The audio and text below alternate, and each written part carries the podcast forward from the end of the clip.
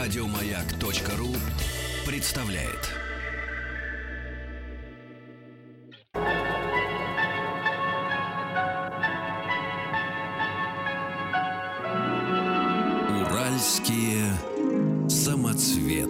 Доброе утро, Катя Сыровкова, Павел Картаев, Владислав с нами. Привет. И мы приглашаем вас принять участие в игре «Географический диктант». Для этого сначала заявка от вас на WhatsApp и Viber плюс 7967 103 5533. Присылайте, и через полчасика мы начнем играть. Три вопроса у нас будет по карте страны, по терминам и задания для эрудитов. Еще раз, WhatsApp и Viber. Хочу играть и номер своего телефона. Плюс 7 967 103 5533. А прямо сейчас новости высоких технологий.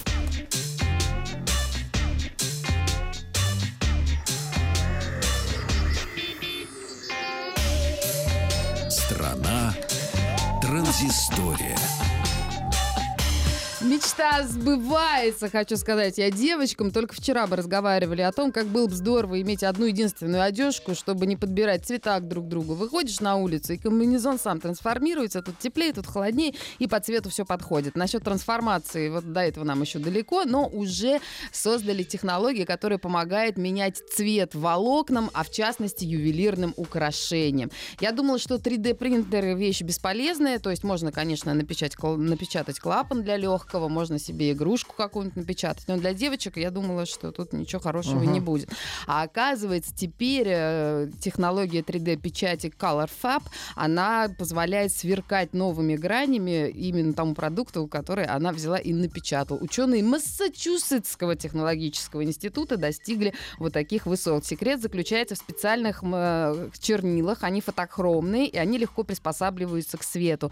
Под воздействием ультрафиолета они расцветают, а при обычном видимом свете становятся прозрачными. Скоро будут делать одежду из такой ткани. Я мечтаю, что наступит этот день и час. А также производители надеются, что благодаря этой технологии уменьшится количество производственных отходов. Это как очки, что ли, темные, Потому да? что- Выходишь на улицу, они Ага. темнеют. А Хамелеон. заходишь в спальню, становится прозрачным А у пеньюар. тебя в спальне ультрафиолет? Да. Стесняюсь даже Кварцевая спросить. лампа. Хайп, мемосы и лифтолук. Яндекс Переводчик наконец освоил сленг и переводит теперь с русского на английский различные неологизмы. Среди таких слов, э, например, как хайповый или название одежды, свитшот и слова, которые появились в результате распространения новых технологий майнинг, все это Яндекс теперь распознает. Он использует не только официальные словари, которые вот еще пока не пополнились этими э, сленговыми словечками, но и всякие машинные справочники, которые пополняются лексикой из поисковых запросов. Также, если вы будете искать перевод слова лифтолук, то сервис не просто предложит перевод elevator selfie, а также покажет пример употребления, например, его в словосочетании гламурный лифторук, тренди elevator selfie. Вот так. Мгм. Nintendo Switch разошлась тиражом практически 15 миллионов штук и обогнала по продажам Wii U. Вот так вот. Гибридная консоль за три квартала продалась лучше, чем предыдущая приставка Nintendo за весь жизненный цикл. Nintendo отчиталась об успехах, и выручка за три квартала она составила 175,5%. Можете ли вы себе представить, сколько денег заработали люди? Больше, чем миллиард. Свищ. Мгм.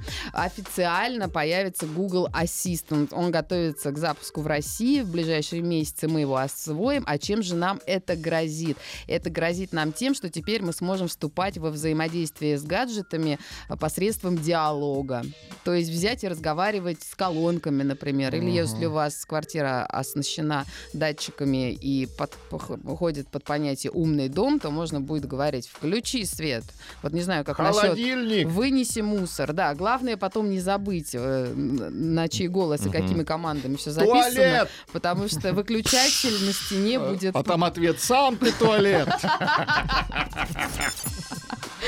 И, наконец-то, назвали, какие игрушки самые популярные.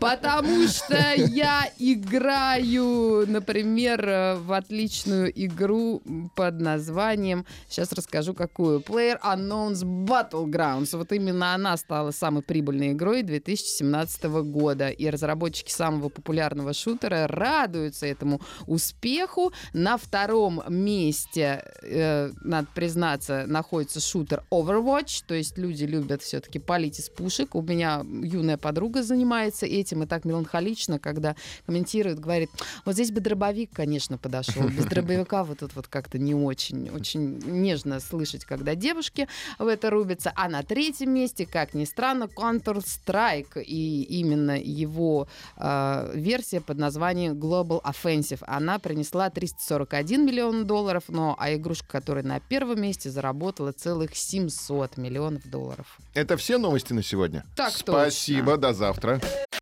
Еще больше подкастов на радиомаяк.ру.